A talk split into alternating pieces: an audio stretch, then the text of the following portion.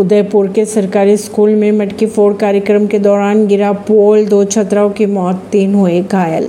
उदयपुर में जन्माष्टमी का उत्सव मनाने के दौरान लोहे का पोल, सीमेंट के ब्लॉक सहित उखड़कर छात्रों पर जा गिरा, जिसमें दो छात्राओं की मौत की खबरें आ रही है सामने और तीन छात्राएँ घायल बताए जा रहे हैं। ऐसा बुधवार दोपहर बारह बज के पंद्रह मिनट पर हुआ स्टूडेंट्स मटकी फोड़ कार्यक्रम में भाग लेने के लिए स्कूल के पोर्च में इकट्ठा हुए थे। परवीन सिंह, नई दिल्ली से।